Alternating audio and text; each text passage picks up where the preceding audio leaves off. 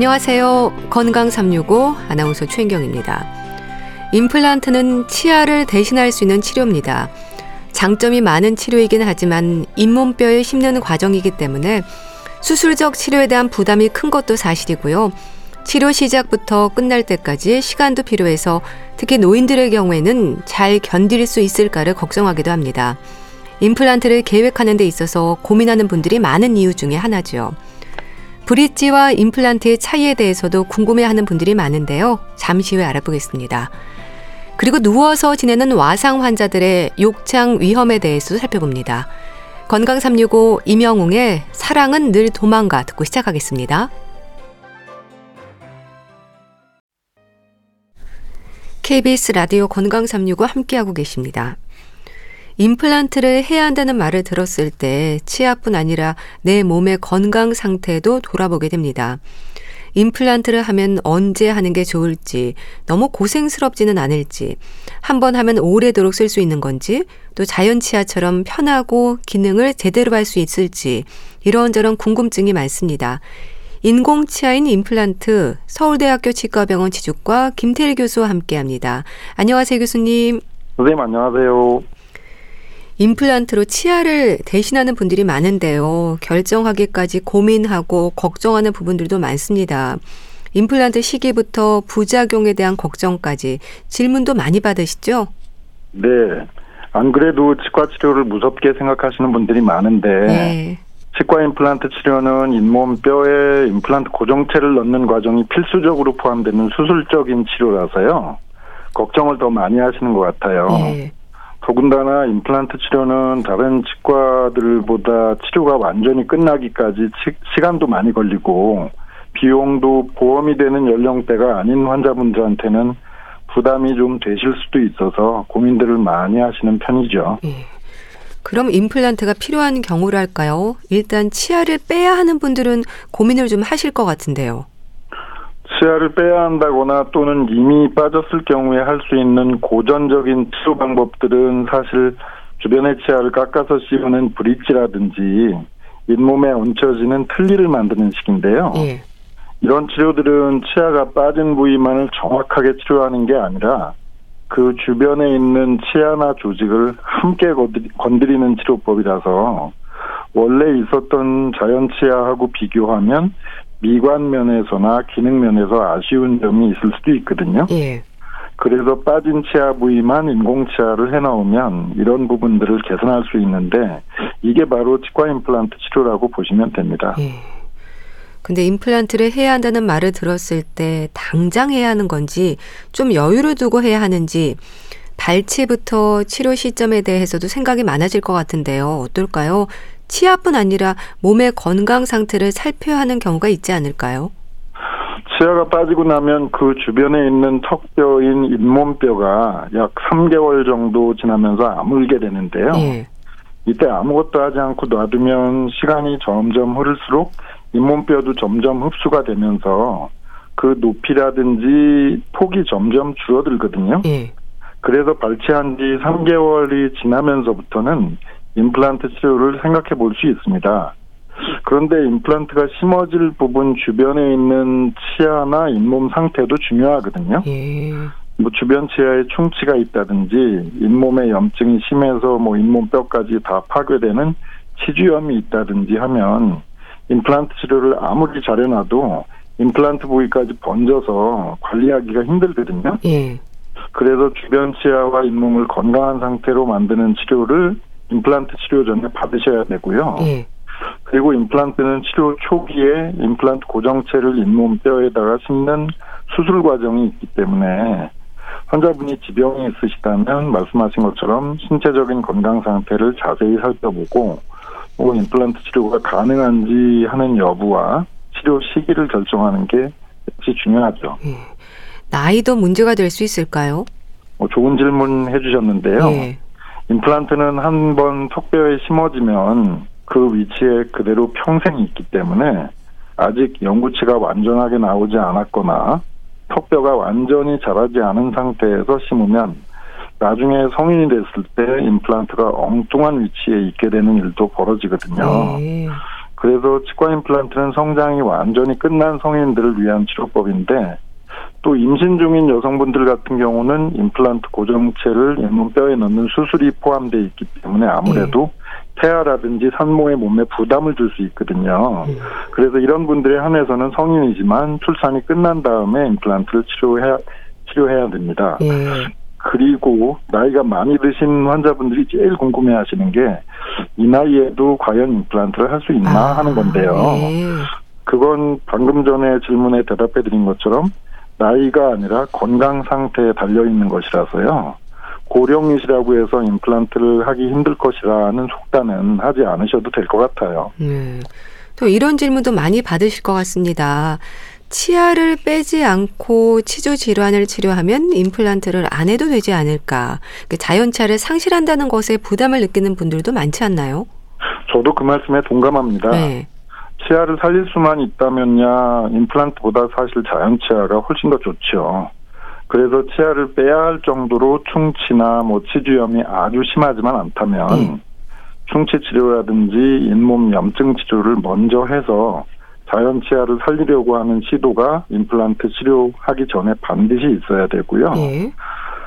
그렇게 이제 자연 치아를 살리려고 하는 시도가 임플란트 치료 전에 있어야 되긴 하지만 이런 치료가 아무 의미가 없을 정도로 충치나 잇몸 염증이 심하다면 음. 안타깝지만 발치를 하고 임플란트 치료를 그때 이제 진지하게 생각해 봐야 한다고 생각합니다. 예. 브릿지 치료는 어떨까요? 임플란트가 어려운 치아 상태일 때 대신하는 방법으로 알고 있는데 맞습니까? 임플란트나 브릿지나 모두 치아가 빠진 부위에 적용해서 인공 치아를 만드는 건 같지만요. 예. 빠진 치아 부위에만 인공 치아를 직접 턱뼈에 수술적으로 넣어서 치료하는 임플란트에 비해서 브릿지는 수술을 하지 않고 단순히 빠진 치아 옆에 남아있는 치아들을 깎아서 연결된 보철물을 제작해서 씌우는 치료라서요. 예. 이런 브릿지가 임플란트를 대신할 만큼의 효과를 낸다고 보기엔 좀 어려운 점이 있습니다. 예. 그러니까 임플란트를 하는 데 있어서 조건을 갖춰야 하는 부분들이 있는 건데 그럼 임플란트와 브릿지의 장단점은 뭔가요? 임플란트 장점을 설명드리기 위해서는 브릿지의 좀 아쉬운 점을 설명해 드려야 될 것 같은데요. 예. 브릿지를 하기 위해서는 빠진 치아 옆에 있는 멀쩡한 치아를 깎아내야만 한다는 점과 브릿지를 고정하기 위해서 사용하는 생체 접착제가 시간이 지나면서 녹아내리면 그 부위에 충치가 또 생길 수도 있다는 단점이 있거든요. 예. 그 대신에 이제 비수술적으로 진행되는 치료가 브릿지 치료라서 환자분의 전반적인 건강 상태에 크게 좌우되지 않는 장점이 있습니다. 예. 네, 그런데 비해서 임플란트는 그 빠진 치아 부위만 치료하는 특징과 인공 치아에 충치가 생길 위험은 없다는 장점이 있는데 예. 이건 또 이제 턱뼈에 임플란트 고정체를 수술로 넣어야 한다는 점 때문에 환자분의 일반적인 건강 상태를 면밀하게 살펴보고 해야 될 필요성이 있는 거죠. 예. 그런데요, 임플란트를 할 수 있는 조건임에도 임플란트가 완성되기까지 소요되는 기간이 좀 다른 건 왜 그럴까요? 치료 기간에 개인차가 생기는 건 환자분의 상태와 밀접한 연관성이 있거든요. 예. 그 임플란트 치료 초기에 임플란트 고정체를 잇몸뼈 안쪽에다가 수술로 심게 되면 잇몸뼈하고 임플란트 고정체가 딱 붙으면서 아무는 융합 반응이 중요한데요. 예. 이게 평균적으로 약 3개월 정도 걸립니다. 그런데 임플란트를 심기 전에 잇몸 염증이 있거나 잇몸뼈가 파괴돼서 염증 치료와 뭐 뼈 이식 치료 같은 게 필요한 상황이라면 이런 치료에 또 추가적으로 3개월에서 6개월 정도의 시간이 개인적으로 더 필요할 수도 있거든요. 예. 이렇게 해서 임플란트 고정체와 잇몸뼈가 어쨌거나 완전히 붙으면 그 다음에는 또 잇몸에 길을 내서 인공치아 부위와의 결합을 대비하는 간단한 수술을 하게 되고요. 예. 그 다음에 이제 한두 달 정도 이내에 인공치아를 만들면 임플란트 치료가 끝나게 되거든요. 그래서 이런 식으로 환자분의 상황에 맞춰서 임플란트 치료를 진행하게 되니까 치료 기간에 있어서는 개인차가 좀 있다는 점을 알아주시면 좋겠습니다. 예. 그 골 융합이 일어나야 한다는 게 무슨 의미인가요? 음, 골 융합은 방금 설명드렸다시피 임플란트와 턱뼈가 딱 붙는 현상인데요. 예. 이걸 이해하시려면 자연 치아하고 임플란트의 중요한 차이점을 좀 설명드려야 될 것 같아요. 예. 자연 치아가 사실 턱뼈에 딱 붙어 있는 걸로 알고 계신 분들도 계실 텐데요. 자연치아는 턱뼈하고 직접 붙어 있는 게 아니고 치주 인대라고 하는 인대 조직에 의해서 서로 연결돼 있거든요. 아. 그런데 임플란트는 이런 인대 조직이 없이 막바로 턱뼈와 임플란트가 딱 붙어 있어야지만 자연치아와 비슷한 성능과 모양을 갖출 수 있습니다. 예. 그래서 임플란트 고정체를 턱뼈에 심은 다음에 3개월 정도의 시간이 흐르면서 서로 한 몸처럼 붙는 골 융합 반응이 잘 되어야지만 임플란트 치료가 성공적으로 될 수 있는 조건이 됩니다. 그러니까 어느 정도의 시간이 좀 필요한 거네요. 네, 이게 자연적인 현상이라서요. 그 시간을 좀 기다려 주셔야 아, 됩니다. 아, 네. 사실 어떤 환자분들은 임플란트 고정체를 심자마자 막바로 인공치아를 만들어서 넣고 사용하면 안 되냐고 이제 여쭤보시기도 하는데요. 네. 그럴 때 저는 정형외과 선생님들이 치료하는 고관절 임플란트를 좀 비유해서 설명드리거든요. 우리가 고관절 임플란트 치료를 받은 다음에 뭐 막바로 운동장에 나가서 달리기를 하고 싶다고 하시는 분들은 네, 없으시잖아요. 그렇죠. 네. 고관절 임플란트가 뼈에 잘 붙을 때까지 기다리셔야지만 나중에 달리기도 하시면서 좋은 결과를 얻으실 수 있는 것처럼 예.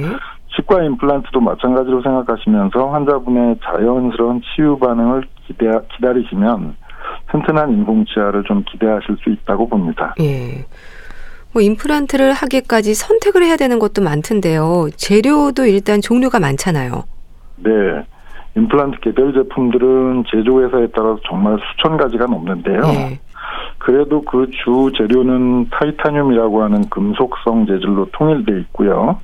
그 디자인이라든지 표면 재질 처리 방식에 약간의 차이가 있는 정도거든요. 네. 간혹 임플란트 주 재료로 타이타늄이 아니라 비금속성인 이제 세라믹 같은 걸 사용한 제품도 있는데 이런 세라믹은 타이타늄에 비해서 다소 제한적인 특성이 있어서 타이타늄이 보편적인 임플란트 재료라고 보시면 되고요. 예. 뭐 선택의 측면에서 보면 좀 믿음직한 치과 의사 선생님을 찾아가시면 환자분의 잇몸이라든지 뭐 뼈 상태에 적합한 디자인을 가진 임플란트 제품들을 추천해 드릴 수 있을 텐데요. 그때 환자분이 결정을 하셔야 치료가 진행이 되니까 궁금한 점에 대해서 충분히 치과의사 선생님과 상의해 보시면 되겠습니다. 음, 그러니까 어쩌면 재료보다 관리가 더 중요하겠어요. 음, 좀 더 정확하게 말씀드리자면 재료 선택 못지않게 관리도 중요하다고 볼 수 있어요. 네. 치과 임플란트 재료 자체는 반영구적이지만 이게 수많은 미생물들이 있는 입 속에 놓여지면서 또 치태라든지 치석 같은 게 생기기 쉽고요. 네. 그런데다가 식사를 하시면서 이제 힘을 막 그 임플란트도 받게 음. 되면 임플란트의 개별적인 구성 요소들에도 이제 물리적인 스트레스가 발생되기 때문에 네. 이런 점들을 잘 관리하셔야지만 오랫동안 임플란트를 쓰실 수 있다고 봅니다. 네. 그럼 치료 기간 중에 지켜야 하는 부분들이 어떤 게 있을까요? 음, 먼저 수술하신 당일에는 칫솔질을 하는 대신에 이제 구강 소독약을 사용하시는 게 좋고요. 네. 한 이틀 정도까지는 냉찜질을 좀 하시면서 뜨거운 목욕이라든지 찜질, 뭐 격렬한 운동 같은 거는 좀 피하시는 게 좋습니다. 네. 그리고 기존의 발치 부위에 이제 임플란트 틀니를 사용하고 계셨다면 이제 임플란트가 들어가 있는 상태니까 그런 틀니 안쪽을 약간 수정하신 다음에 사용하는 게 좀 도움이 되고요. 네.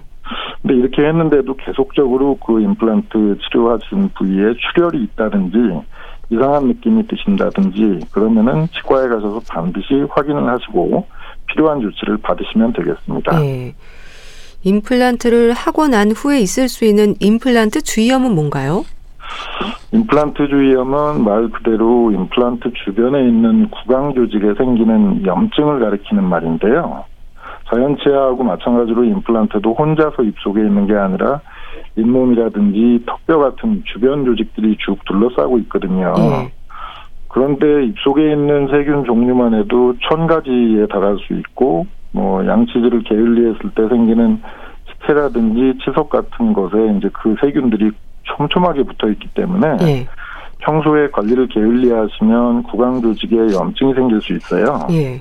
이런 일이 자연치아 주변 조직에 생기면 치주염이 되는 거고요. 임플란트 주위 조직에 오게 되면 이제 임플란트 주위염이 생기게 되는 겁니다. 예. 식립한 나사가 헐거워진다거나 임플란트가 부러질 수도 있나요? 네, 그렇습니다. 치과 임플란트는 구성하고 있는 각 부분들이 나사로 결합되어 있는데요. 예. 입속에서 이게 여러 종 여러 가지의 방향에서 이제 힘을 받게 되면 이런 세부 구성 요소들이 좀 헐거워질 수 있거든요. 예. 이거는 안경 쓰시는 분들이 시간이 지나면서 이제 안경 다리를 고정해주는 나사가 풀어지는 걸 생각해 보시면 좀 이해가 가실 거예요. 예. 그렇게 임플란트 구성 요소들끼리 결합시켜주는 이 나사가 풀린 걸 모르고 있으면 언젠가는 그 결합 나사가 부러지는 일도 발생할 수 있고요. 예. 그리고 그 결합 나사뿐만이 아니고 임플란트 몸체 자체가 그 고정체 자체가 부러지는 일도 드물긴 하지만 벌어지는데요. 이건 아까 처음에 설명드렸던 임플란트와 자연치아의 차이점 때문이라고 볼 수 있어요. 예. 그 자연치아는 치주인대가 있어서 너무 딱딱한 걸 세게 씹으면 치주인대가 눌리면서 통증을 느끼기 때문에 예. 씹는 힘을 적절하게 조절하게 되는데요. 임플란트는 골 융합 반응을 통해서 치주인대가 없이 턱뼈하고 딱 붙어 있기 때문에 세게 씹으셔도 별 느낌이 없거든요. 예. 근데 우리나라 음식 중에서 이제 딱딱하고 질긴 걸 즐겨서 드시는 분들이나 뭐 이갈이 습관 같은 게 심하신 분들은 그 힘을 고스란히 임플란트 고정체가 받기 때문에 부러지는 일이 발생할 위험성이 좀 있습니다. 예. 그래서 임플란트가 자연 치아보다 오히려 더 큰 힘을 받을 수도 있기 때문에 이런 점을 감안해서 식사 습관을 좀 조절하시고 이갈이 습관이 있는 분들은 치과에서 적절한 치료를 받으시는 게 좋습니다. 예. 그런 부분들을 예방하기 위해서 정기적인 검진이 필요한가요? 네. 그래서 치과 임플란트 치료가 끝난 다음에도 꼭 정기적으로 치과에 가셔서 임플란트 부품들을 고정해주는 나사가 헐거워지거나 뭐 파손된 건 없는지 물리적인 점검도 받으시고 예. 스케일링도 받으시는 게 좋습니다. 예. 양치 습관이나 스케일링은 어떨까요? 관리를 잘하면 평생 써도 되는 건가 궁금해하는 분들도 많은데요. 네, 그런 질문을 하시는 분들이 참 많은데요. 예. 아까 임플란트 주의염에 대해서 설명을 드릴 때 짧게 설명드리긴 했지만 그 자연 치아뿐만이 아니라 임플란트 주변에도 치태나 치석이 쌓이게 되는데요. 예.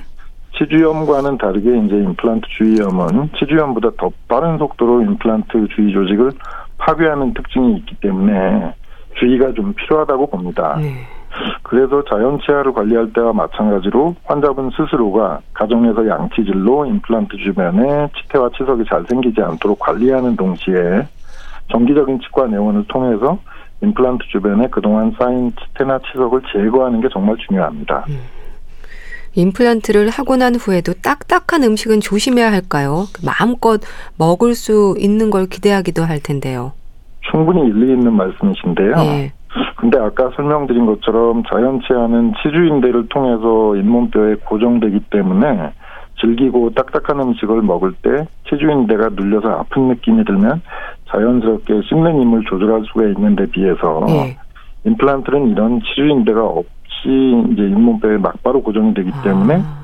씹을 때 큰 힘이 걸리는 음식들을 조절하기가 곤란해서 임플란트 예. 자체가 부러지는 경우가 간혹 있거든요. 그래서 이런 부분을 예방하시는 차원에서라도 너무 질기거나 딱딱한 음식은 좀 피하시는 게 좋습니다. 네. 자, 이런 질문도 있습니다. 들어보시죠. 내가 지금 이 아래가 다 틀리거든요. 아이 벌써 10년도 넘은 건데요.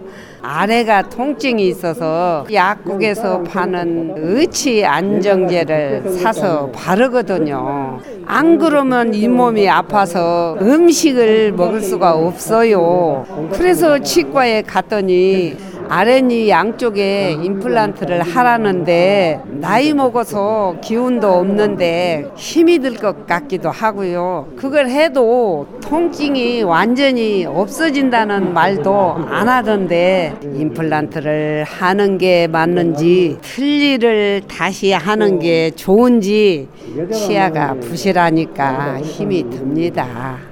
네. 임플란트를 해야 하나 말아야 하나 고민하는 분들 중에는 이미 틀니를 사용 중인 분들도 있는데요. 잇몸 통증으로 의치 안정제라는 연고를 바르고 통증을 견딘다고 하시거든요. 그럼에도 나이가 많은 거에 대한 부담 때문인지 임플란트를 해야 하는지 다시 틀니를 해야 할지 걱정을 하십니다. 이런 분들께는 어떤 조언을 주실까요? 음, 인터뷰하신 분의 고민을 충분히 이해할 수 있을 것 같아요. 잇몸에 얹어서 사용하는 틀니는 자연 치아의 모양과 기능을 대체하는 효과가 좀 떨어지는 데다가 이걸 또 10년 넘게 사용하시면서 잇몸뼈도 흡수가 되셨을 거라서 틀니가 안 맞는 상황인 것처럼 보이거든요. 예. 그런데 연세가 있으셔도 건강하신 분들은 연령과 무관하게 임플란트가 틀니에 비해서 만족스러운 결과를 보이기 때문에 치과에서 환자분의 건강 상태를 살펴보고 임플란트 치료가 가능하다면 적극적으로 생각해 보시는 것도 괜찮을 것 같습니다. 예. 의치 안정제는 어떤 역할을 하는 건가요? 음, 틀니가 얹혀져 있는 턱뼈가 시간이 지나면서 자연적으로 주저앉게 되면 턱뼈를 덮고 있는 잇몸도 그 모양이 변하기 때문에 틀니가 맞지 않게 되는 일이 벌어지는데요. 예. 단순히 틀니가 헐거워진 경우에는 뭐 의료용 실리콘 같은 재료로 공간이 생긴 부분을 메꿔주기도 하는데 그럴 때 쓰는 게 이제 의치 안정제라고 보시면 되겠습니다. 예. 그런데 인터뷰하신 환자분처럼 틀니가 뭐 닿는 잇몸이 아프다면 틀니 안쪽 편에 어떤 부분이 눌린다는 건데 이건 치과에서 전문적인 삭제 도구를 써서 틀니 안쪽 면을 갈아내야 되거든요. 예. 그래서 만약에 임플란트 치료 대신에 틀 니를 그래도 원하신다면 또 치과에 가셔가지고 본인의 틀니가 이런 식으로 수정을 해서 쓸 수 있는 건지 아니면 새로 틀니를 만드셔야 할 정도로 변형이 된 건지 하는 것부터 확인해 보시는 게 좋겠습니다. 예. 임플란트에 대한 가장 큰 오해랄까요? 어, 잘못 알고 있는 부분들이 있을 것 같은데 어떤 게 있을까요? 임플란트에 대한 가장 큰 오해는 사실 임플란트 치료를 하는데 시간도 너무 많이 걸리고요. 예. 그다음에 정말 복잡한 수술 과정과 그 많은 단계들의 치료가 있거든요. 예. 근데 그렇게 해서 치료를 다 받으시고 나면 내가 이렇게 고생스럽게 비싼 임플란트 치료를 오랫동안 받았는데 이제 완벽하게 치료를 했으니까 더 이상 치과에 가가지고 임플란트 부분에 있어서 점검할 필요는 없을 것이다. 라고 오해들을 많이 하시는 게 제일 큽니다. 예. 근데 아까도 말씀드렸지만 임플란트 주변에도 치태와 치석이 분명히 자연치아만큼 끼고요. 일단 그렇게 해서 낀 치태와 치석이 염증을 일으키게 되면 예. 자연치아보다도 훨씬 더 빠른 속도로 임플란트 주변에 염증을 일으켜가지고 나중에는 그렇게 해서 힘들여서 심으신 임플란트가 쑥 빠지는 일도 발생할 수 있으니까요. 항상 관리에 좀 각별한 주의를 기울이시는 게 좋겠습니다. 예. 관리라고 한다면 스케일링을 해주는 게 좋은 건가요? 네. 어차피 자연 치아 부분도 같이 스케일링을 하시면서 임플란트 음. 부분도 임플란트에 적합한 전용 스케일링 기구가 따로 있거든요. 네. 그걸 사용하셔가지고 함께 스케일링 치료를 하면서 예방적인 목적에서 스케일링을 하면서 잇몸 염증을 예방하시든지 아니면 약하게라도 염증이 왔다면 치료 단계에 있는 스케일링을 갖다가 또 하시면서 네. 더 크게 염증이 번져나가는 걸 막고 그 단계에서 염증을 해소하실 수 있는 방안을 고려해 보시는 게 좋겠습니다. 네. 자, 임플란트에 대해서 자세히 알아봤는데요. 서울대학교 치과병원 지주과 김태일 교수와 함께 했습니다. 감사합니다. 네, 감사합니다. KBS 라디오 건강 365 함께하고 계신데요. 바네사 윌리엄스의 Colors of the Wind 듣고 다시 오겠습니다.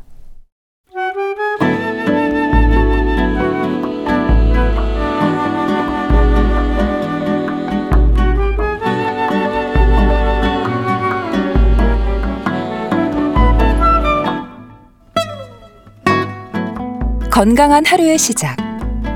KBS 라디오 건강 365. 최윤경 아나운서의 진행입니다.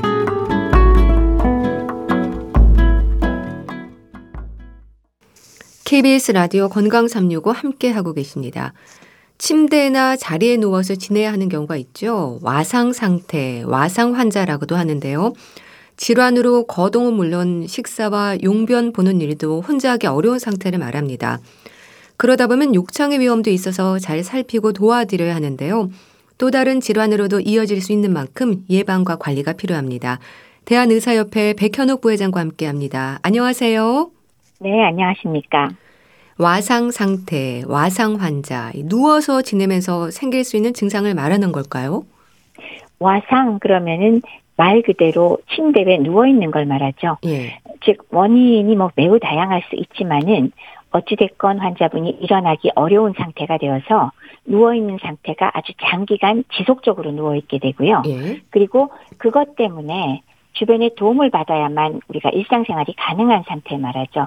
일상생활이라는 건 혼자 밥을 먹는다거나 대소변을 처리하거나 혹은 뭐 목욕이나 옷 갈아입는 행위 이걸 절대로 혼자 할 수가 없는 겁니다. 예. 그래서 요거는 병명이라고 말하기보다는 일종의 상태, 증상을 말하는 용어로서 우리가 와상이라는 단어를 쓰곤 합니다. 예.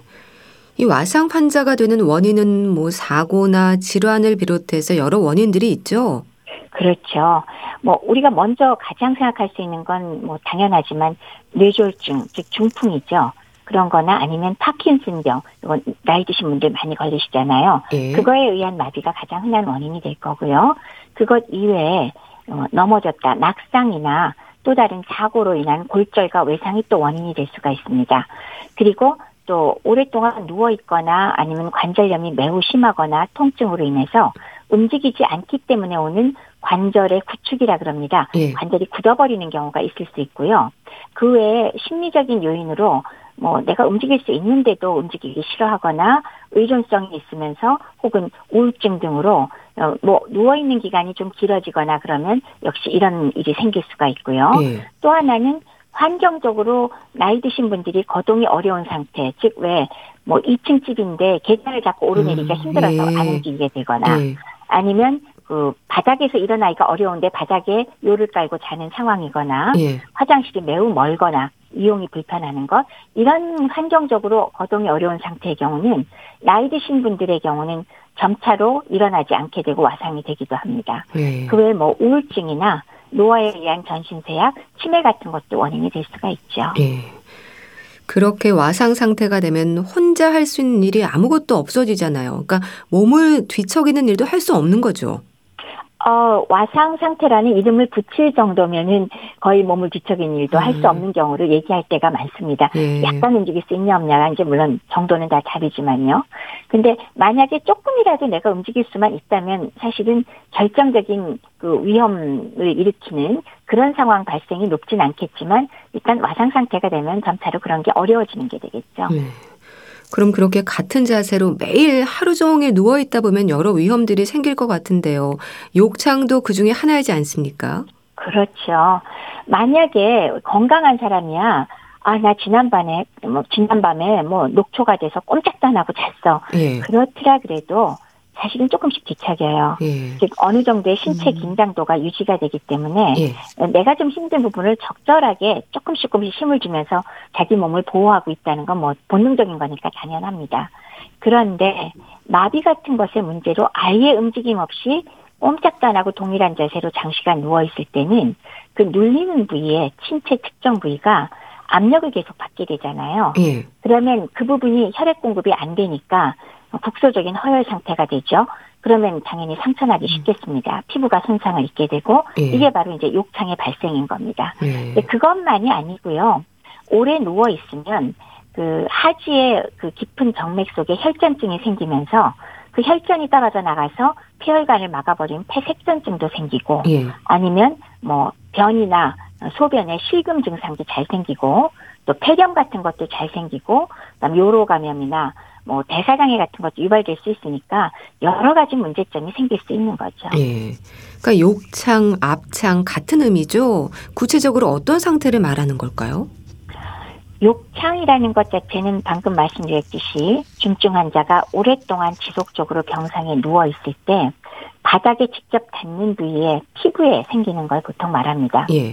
즉 지속적으로 압박을 받은 신체 부위에 혈액순환 장애가 일어나니까 산소와 영양 공급이 부족해지겠죠. 예. 그래서 피부가 약해지면서 피부, 그 다음에 있는 피하 지방, 또 근육까지도 허혈로 인해서 손상을 입고 결국은 궤양이 발생하게 되는 음. 겁니다. 예. 근데 압박을 받은 부위에 생기는 거라 그래서 우리가 압창이라고 부르기도 하는 거죠. 예. 결국은 같은 의미입니다. 예. 그러니까 한 자리에 같은 자세로 누워 있게 되면서 생기는 변화들이 그런 피부 손상으로 인한 상처뿐 아니라 전신으로도 영향을 좀 미치겠네요. 그렇죠. 그러니까 어떤 곳에 잘 생기냐? 그러면 아무래도 좀 튀어나온 부분이 아. 좀더 압박을 많이 받지 않겠어요? 예. 그래서 주로 뭐 엉덩이나 머리나 발뒤꿈치 잘 생기는데 특히나 엉치뼈라든지 넓적다리뼈에서 특히 튀어나온 부분, 그다음에 엉덩이뼈의 결절이라든지 예. 무릎뼈, 발꿈치, 정강이뼈 같은 그 뼈가 튀어나온 부분이 제일 잘 발생하기 쉽습니다. 그리고 자기가 어떤 자세에 주로 있느냐에 따라서 어떤 분은 뭐 오른쪽, 왼쪽, 발꿈치 뭐 여러 가지에서 생길 수 있지만 요점은 예. 어느 부위라도 생길 수 있는데 음. 압박이 많이 가면 생길 수 있다라는 거고요. 이 욕창이 당연히 초기에는 그냥 피부에 뭐 발진 내지는 빨갛게 변하는 정도에서 시작하지만 예. 그 다음 단계로는 피부가 좀 벗겨지면서 물집이 잡힐 수도 있고요. 어, 그다음에 그 다음에 피부 전층이 손상되고 피부와 그 밑에 조직까지 괴사가 생기는 어. 게 이걸 3단계라 그러고요. 예. 거기에 더해서 제일 마지막 단계 4단계로 가면 넓은 범위로 괴사가 되고 근육이랑 뼈까지 손상되는 걸 얘기하거든요. 근데 문제는 이 정도로 파여 들어갔을 때 가장 문제가 되는 합병증이 있겠죠. 예. 여기에 균이 침투하면 음. 즉 감염이 되면 이게 전신으로 퍼지는 우리가 폐혈증이라고 부르는 일이 생기면 아, 예. 그러면 사망률이 무려 60%까지도 이른다고 하니까 어마어마한 예. 일이죠. 예. 그래서 그거 외에 또 욕창과 직접적으로 관련된 어, 합병증의 경우라면 국소적으로 감염이 생기고 봉화증염이라고 왜 피부에 생기는 염증이 있잖아요. 예. 뭐 골수염 이런 것들이 또 생길 수가 있습니다. 예. 그러니까 피부 물집을 비롯해서 근육, 뼈, 뭐 힘줄과 관절까지 침범할 수 있다는 건데, 그러니까 욕창이 생기기 쉬운 부위에 따라서 위험이 더 커질 수 있는 거군요. 그렇습니다. 어느 부위건 생기면 다 문제가 되지만 예. 그 중에서도 왜 엉덩이 주변으로 생겼을 때 아. 이게 똑바로 누워 있을 때 예. 많이 생기잖아요. 그러면 우리 왜 대변과 소변을 그쪽으로 보고 또 이런 분들의 경우는 많은 경우 기저귀를 차고 계시잖아요. 음. 그러면 예. 대소변에 의해서 우선 축축해지고 오염되고 그래서 또 문제가 생기고 주변으로 점점 퍼져나가고 예. 감염되기도 어려운 것. 그래서 위치에 따라서 더 문제가 되는 부분들이 있는데 예. 바로 그 부분이 가장 잘 생기는 부위입니다. 예.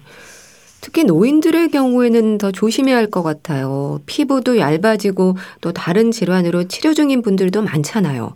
맞습니다. 네. 나이가 드시면서 안 그래도 피부가 얇아지니까 네. 거기에 더해서 또 노화 때문에 재생력도 줄어들잖아요. 음. 그렇게 되면 상처가 났을 때도 원래 상처 회복도 느리거든요. 네. 그리고 또 만성 질환을 가지고 계신 분 많으면은 그것 때문에도 또 다시 상처 회복과 어뭐 뭐 면역력이 떨어지는 경우가 굉장히 많고요. 그다음에 또 하나는 압력에 취약해서 상처가 잘 나는데도 불구하고 그거를 느끼는 인지하는 기능은 떨어져 있어서 표현도 못하고 실제 잘 못 느낄 때가 많거든요. 예. 또 그것뿐인가요? 아무래도 잡수량이 줄어드니까 영양 섭취량도 줄고 음. 또 기껏 먹었어도 장내에서 흡수하는 능력도 저하되니까 여러 가지 의미에서 노인들의 경우는 훨씬 더 잘 발생할 수가 있습니다. 예. 그럼 욕창으로 인한 상처는 어떤 모습으로까지 이어질 수 있는 걸까요? 중증 환자일수록 느끼지 못할 텐데요. 그렇죠. 뭐 특히나 뭐 의식이 없거나 오랫동안 와상 상태로 있었던 노인의 경우는 뭐 오랫동안 같은 체위로 있어도 자기가 불편, 불편하다고 느끼지도 음, 못할 때 많잖아요. 예. 그리고 이제 움직이지 못하니까 굉장히 잘 발생할 텐데 어, 이 욕창의 경우는 아까 제가 말씀드리다 말았지만은 보통 네 단계 정도로 나눕니다. 네. 그래서 1단계는 그냥 빨갛게 색깔만 변하는 정도, 그다음에 2단계는 살짝 피부가 벗겨지면서 물집이 생기거나 주변이 붓거나 이런 단계가 될 거고 예. 3단계가 되면 이제 소위 괴사라고 뭐 썩어 들어간다고 표현을 할까요? 아, 예. 그러면서 이제 뭐 이렇게 막 새 나오는 삼출물도 음, 생겨서 아. 냄새도 나고 그러고요. 예. 4단계가 되면 아주 범위가 넓어지면서 근육이나 뼈까지 진행을 하는 건데 예. 재미있게도 1단계, 2단계까지는 통증을 느낍니다. 음. 특히나 2단계까지는 매우 통증이 심하다. 일반적인데 3단계로 가서 피하 조직까지 괴사가 일어날 경우에는 예. 이미 통증을 느끼지 않거든요. 아. 그래서 오히려 더 문제가 커지겠죠. 표현도 잘 못하는 와중에 예. 아주 급성으로 생기는 분의 경우는 정말 하루 이틀 사이에 갑작스럽게 확 파여버리는 경우를 우리가 보거든요. 아. 그래서 그런 차이점은 있습니다. 예. 그런 만큼 욕창이 생기지 않도록 잘 살펴야 할 텐데요. 일단 자세를 바꿔주는 게 1차적인 돌봄인 거죠? 정확하십니다. 네. 가장 중요한 것이 왜 이걸 압창이라고 부를 정도로 압력이 가해지는 게 원인이 된다고 했잖아요. 네. 그러면 압력 감소를 위해서 가장 좋은 것은 그 부위를 자꾸 변경을 해줘야 되니까 결국 스스로 움직이지 못하는 걸 우리가 환자의 체위를 주기적으로 변경해 주는 거 이게 사실 가장 중요한 요소입니다. 네. 그래서 가능한 한 환자가 2시간 이상 같은 자세를 잊지 않도록 하는 거 이것이 필수라고 하겠습니다. 예. 그럼 구체적으로 언제 어떻게 자세를 바꿔드리는 게 좋은 걸까요? 어, 방금 말씀드렸듯이 2시간 이상 잊지 않도록 하려 그러면 예. 한두 시간 간격으로 우리가 환자의 체위, 그러니까 아. 몸의 자세를 바꿔줘야 되겠죠? 특히나 고위험 환자의 경우는 그 완전히 똑바로 누운 것보다는 예. 약간 30도 정도, 30도 아. 정도 기울어진 자세로 하는 게 예. 압력이 어, 좀 더 완화가 되기 때문에 상당히 중요하고요. 그 다음에 뼈가 튀어나온 몸의 부위가 바닥에 눌리지 않게 뭐 베개라든지 패드 같은 걸 이용해서 자세 유지시켜주면 많이 압박이 가는 부위를 분산시킬 수 있겠죠. 예. 그리고 또 휠체어에 앉아 있을 때에도 30분 이상 동일한 음. 자세로 있으면 안 됩니다. 아, 예. 어, 30분마다 의식적으로 그 뭐 한 몇 초라도 환자 자신이 좀 이렇게 몸을 좀 이렇게 뭐 좀 세우고 지켜들도록 우리가 격려를 해줘야 되겠고요. 예. 또 하나는 환자를 이동하거나 할 때 그왜 잡아 끌거나 이러시면은 당연히 마찰력이 심해지기 때문에 음. 상처가 더 잘 나겠죠. 그래서 그것도 주의를 하셔서 마찰이라든지 땡긴다든지 이런 거는 가급적 하지 않고 옮겨야 된다 그럼 좀 들어서 옮겨주는 거 예. 이런 것들이 필요한 사안이 되겠습니다. 예. 그럼 뭐 침구라든지 위생 관리도 중요하겠죠.